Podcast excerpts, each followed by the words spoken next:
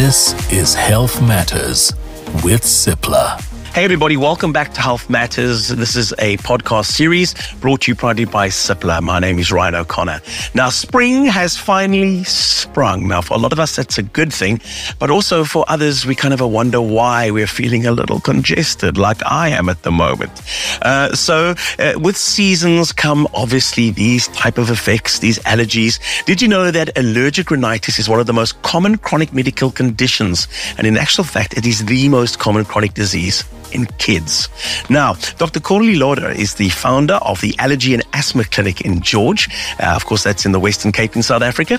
Uh, she also is a GP with a special interest in allergic disease. Of course, she is a member of the SA Allergic Rhinitis Working Group, a focus group of the Allergy Society of South Africa.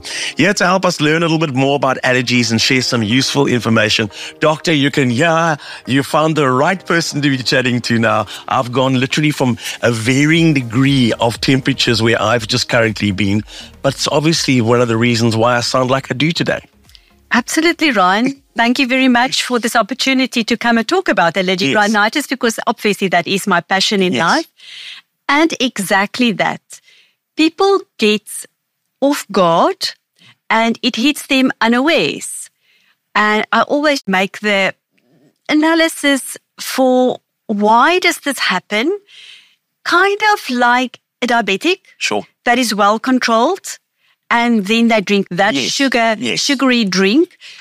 And then the blood sugar's up and they need more insulin and they're unwell. And, but they can stop drinking that sugary drink immediately. Sure. They have got total control. Yes. You didn't have any control about the temperature and even more scary, what is in the next breath that you're going to take. Yes. And that is what is making my life so very interesting and frustrating for the patients. Now, um, you know, what really surprises me is that allergic rhinitis or AR is the most cr- uh, common chronic uh, disease in kids as well. And then you think, well, why? Why, why kids? And then at what age does this start becoming a, a common sight? So there's different allergies, sure. obviously. So in the little ones, we start usually with atopic dermatitis, eczema on the skin. And some of them do have food allergies. It's not always all patients that has got um, eczema that are food allergic, but that happens. And then the inhalant allergens, the hay fever and the asthma, the allergic rhinitis, that comes a little bit later because you have to be exposed to something before you actually develop the disease. We'll get to that a little bit later. Mm. But one of our mentors in allergology in South Africa is Professor Eugene Weinberg from the Red Cross Children's Hospital. And he always got frustrated and if he reads articles and it says that allergic rhinitis only happens after the age of three, four, the little ones can have it as well. Okay. Gotcha. But there are different allergens that will cause allergy. And that time span changes. So in the children, allergic diseases happens and the quality of life is poor. And even though it is one of the most common reasons that people visit a doctor and children, it's still being confused with viral infection. And that thing that patients come to the doctor and say, Doctor, I've got sinus. Yes. So what does that mean? mean yeah. Is it sinusitis? Yes. Is it allergic rhinitis? Is it a cold? What does sinus mean? Ah, very, very interesting. Um, Doc, how prevalent is it in South Africa specifically? What does our research show? Unfortunately, like um, research in South Africa goes, we don't have that great data of South Africa. There was, in the past, there has been a multicenter worldwide study in children, the ISAAC study, and that was in three phases. In the phase one, only Cape Town was involved, and they looked at the incidence, the prevalence. It was telephonic interviews of allergic rhinitis and asthma in six to seven year old, and then also the 12 to 13 year olds. And then a few years later, the ISAAC 2, we were not part of that, and ISAAC 3 then came. And Cape Town and also Polokwane was part of that.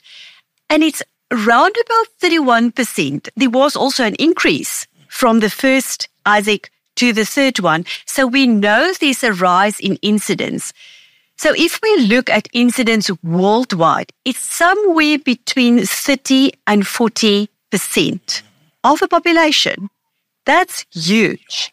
And still probably underdiagnosed. No. Professor Glynis Scadding is a very well-known allergologist, ear, nose and throat specialist from the UK, part of the EUFOREA, which is a force in Europe that drives knowledge about allergies and mm. also the European Allergy Organization. And Professor Glynis Scadding always says that allergic rhinitis are still underdiagnosed and poorly controlled up to today in 2023. That's crazy. And then, you, Doc, you get those that blame off poor flowers. Our flowers get the worst, worst rap on earth. It changes season and the flowers are beautifully coming out and all, all these beautiful flowers are causing my allergies to flare up and, you know, they get a bad rap and people start talking about these flowers, but it's more than just the flowers. I mean, we've got uh, other allergens such as uh, uh, grass and tree pollen. They play a role in that as well. Am I right in saying?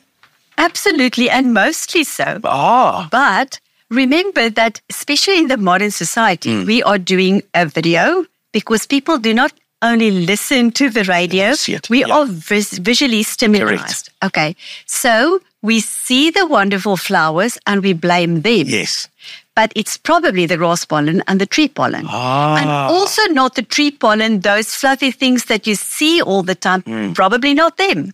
It's the smaller particles we blame what we can see and what we can smell. Yes. But if we look at the flowers, especially those with a wonderful odor like the jasmine oh. the, in Gauteng, where I come from before I relocated to um, George four years ago, the yesterday, today, and tomorrow, because it grows there. We've got frost up there, um, but that blooms beautifully for a long time. Mm. So we can smell that and we blame that. But the ones that we can smell are sticky. Ah. It doesn't really penetrate well.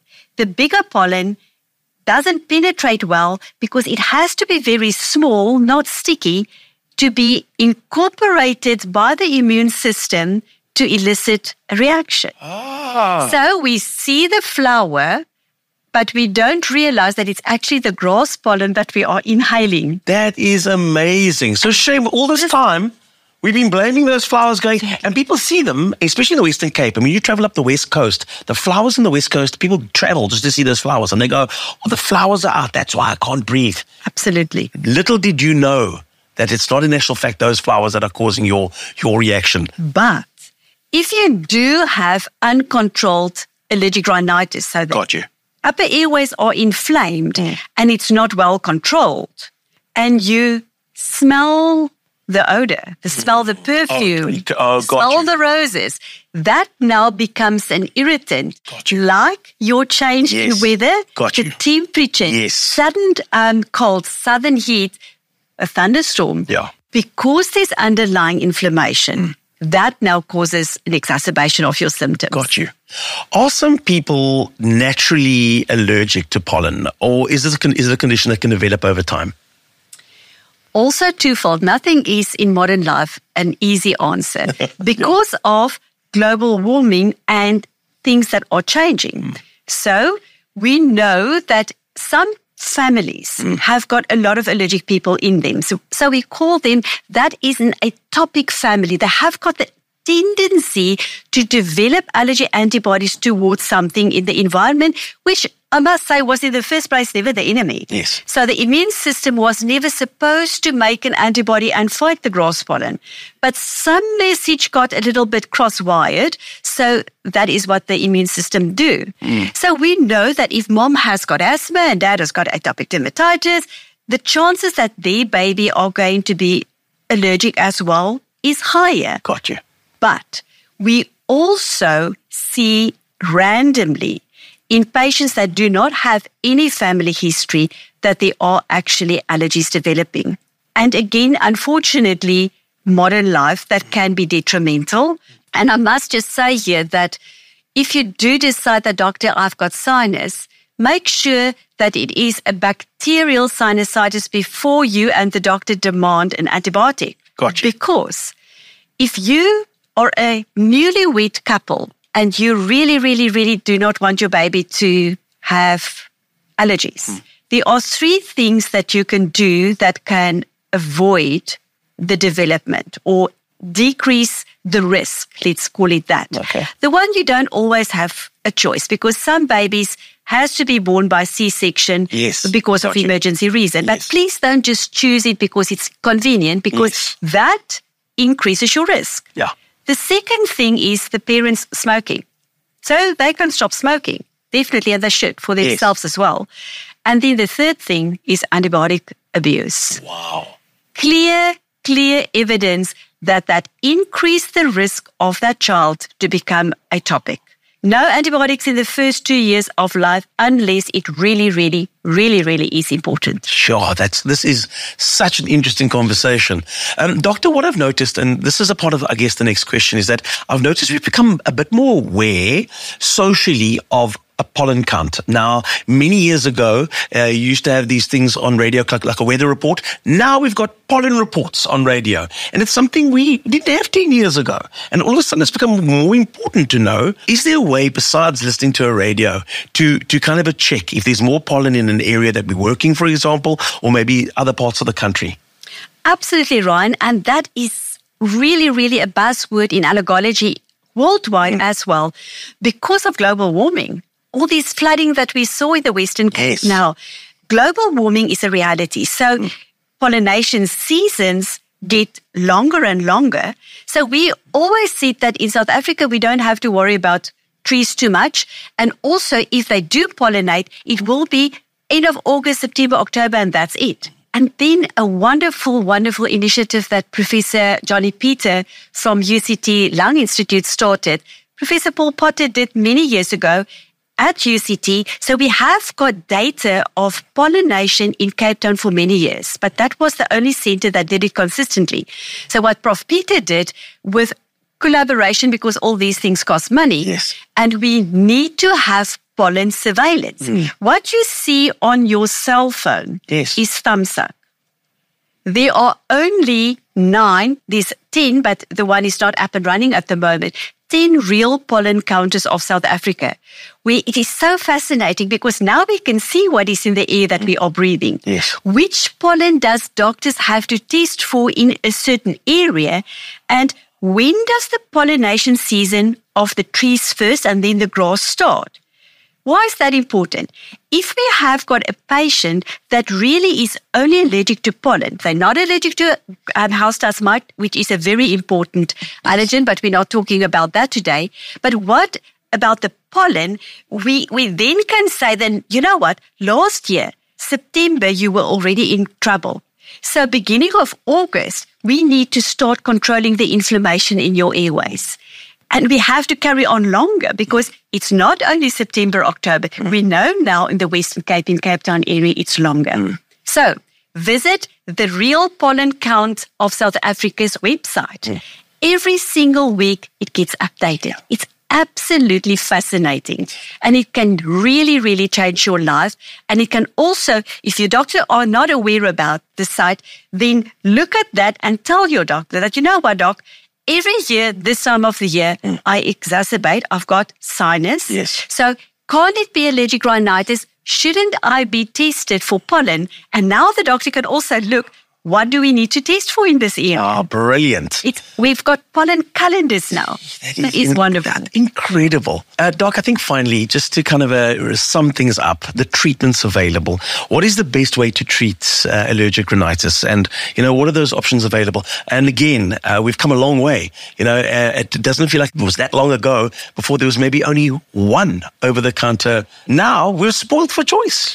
Definitely. So that will definitely depend on the severity of the symptoms. So we talk about roughly about the runners and the blockers. So those patients that really just sneeze, yeah. watery nose, sneezing all the time, eyes are um, itchy because it's really detrimental if you rub your eyes too often.